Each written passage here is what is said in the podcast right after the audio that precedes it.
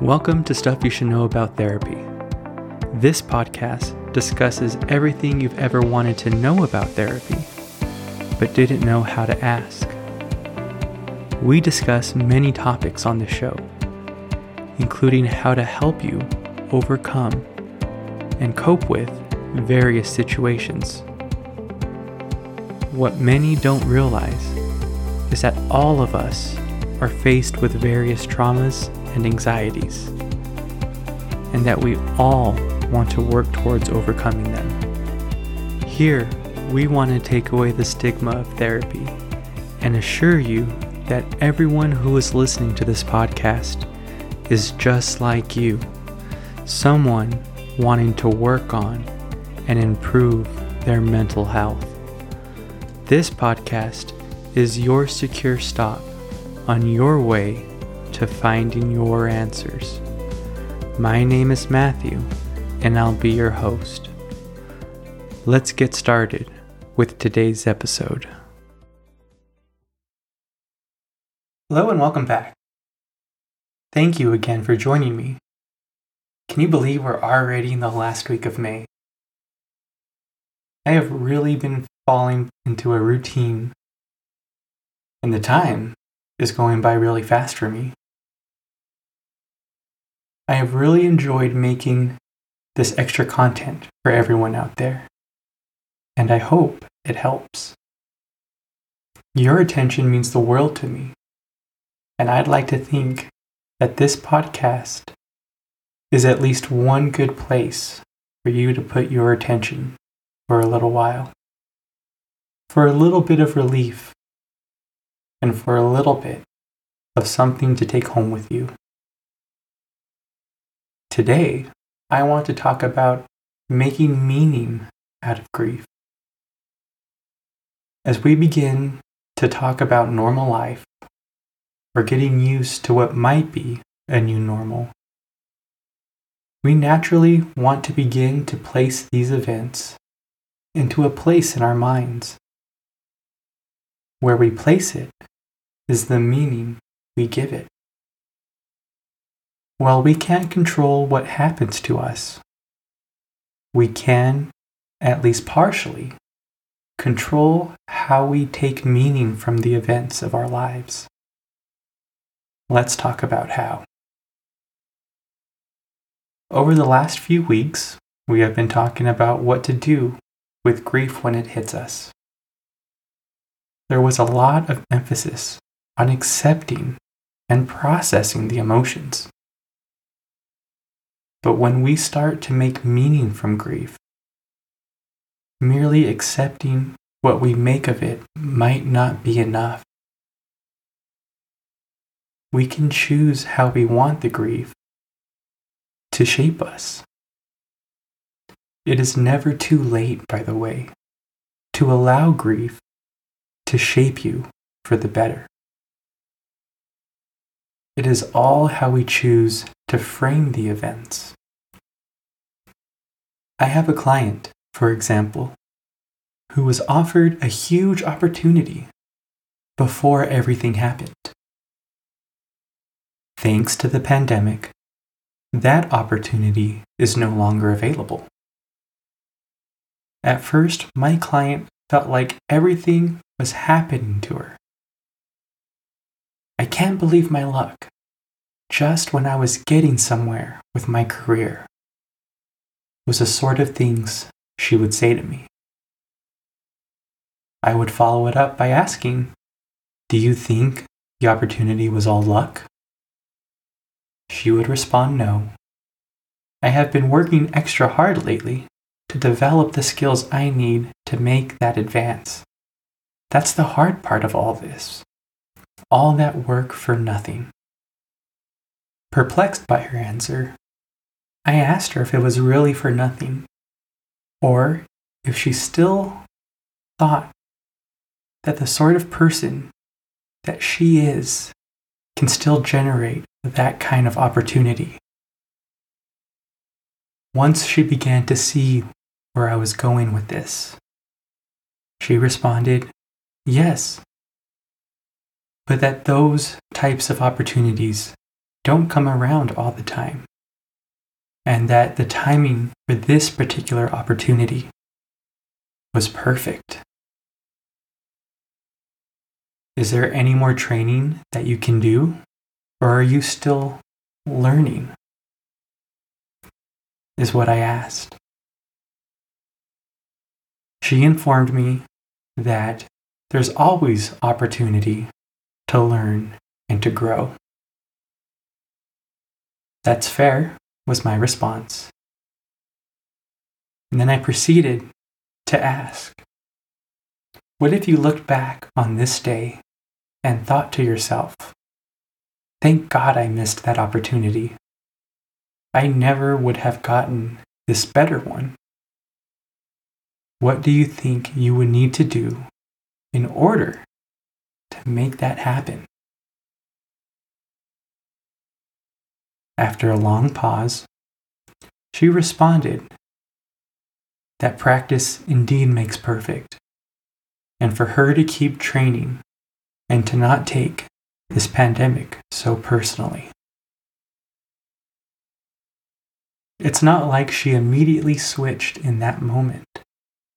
She needed time to adjust to a new meaning in her head. She still wanted to feel bad, and that's why she smiled when I asked some of those questions. But that's the first step awareness. A smile in that circumstance is an indication of awareness. She was smiling at her own contradictions. Over the next few weeks, she slowly shifted from feeling victimized by this pandemic to feeling like it was exactly what she needed in her life. I've been really digging into my personal development. I never had the time before. I'm finding out exactly what I want from life. And I'm already glad that I didn't get that opportunity because it was just a better version of the thing I didn't actually want. Were some of her responses in later sessions. A skeptic or a nihilist may think you're just making up meaning that suits you. To them, I say Exactly. We are already making meaning all the time.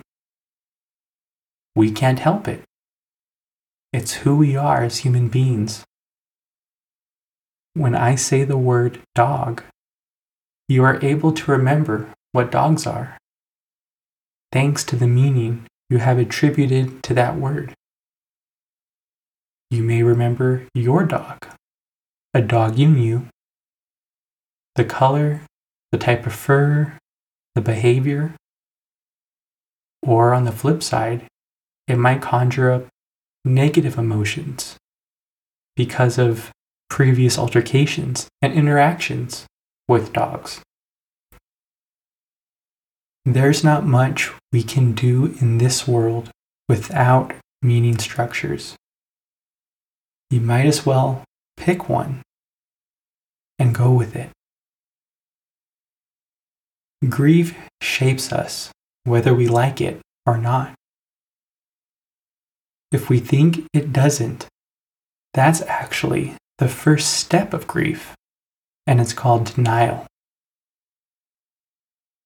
The trick to grief is letting it shape you in the ways you want and not in the ways that you don't.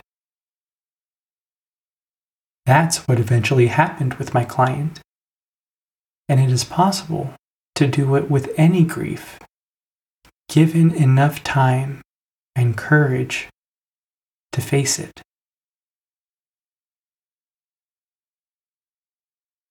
If you bear with me and allow me to be a little vulnerable, I'd like to share something with you. I sometimes choose to believe in things that I have no way to prove because they help my grief shape me in a good way. For example, my uncle, who was also my godfather, passed away recently. While at the cemetery, we, the family, walked by the casket, putting dirt on the top of it. And the words, From the dust we come, to the dust we return, kept running through my mind. And at that moment, I felt my uncle. It felt like he was telling me, I'll watch out for you from here on.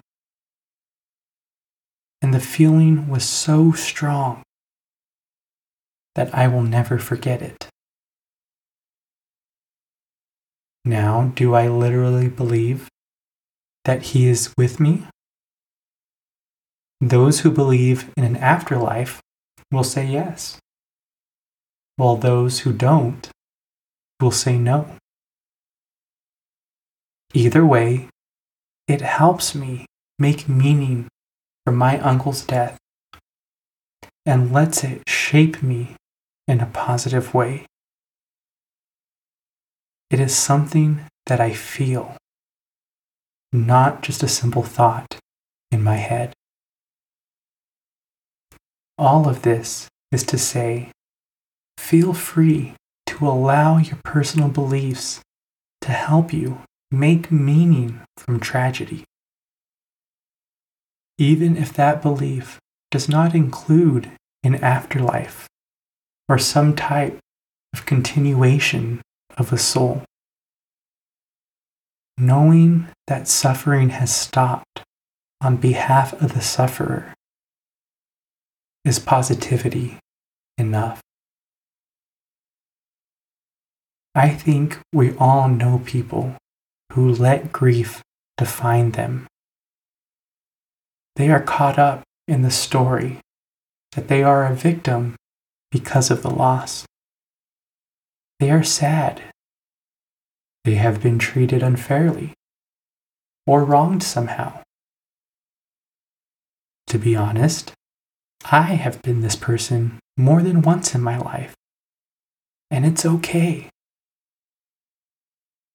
Awareness, as always, is the first step let's all look closely at our grief right now. How is it shaping us? Do we want to go on that way? Remember, any grief can be reframed in a helpful way if we are willing to do the work and have courage to face the darkness. So, what does shaping our grief look like? The answer to that is simple. It's up to you. We really hope that you enjoyed this episode of Stuff You Should Know About Therapy. Stay connected with us directly through our website at stuffyoushouldknowaboutTherapy.com. Or you can join the discussion on Twitter, Instagram, or Facebook. If you'd like to speak with us directly, please email me at matthew at stuffyoushouldknowaboutTherapy.com. And as always, thank you for pushing your mindset towards a better reality. And until next time, that stuff you should know about therapy.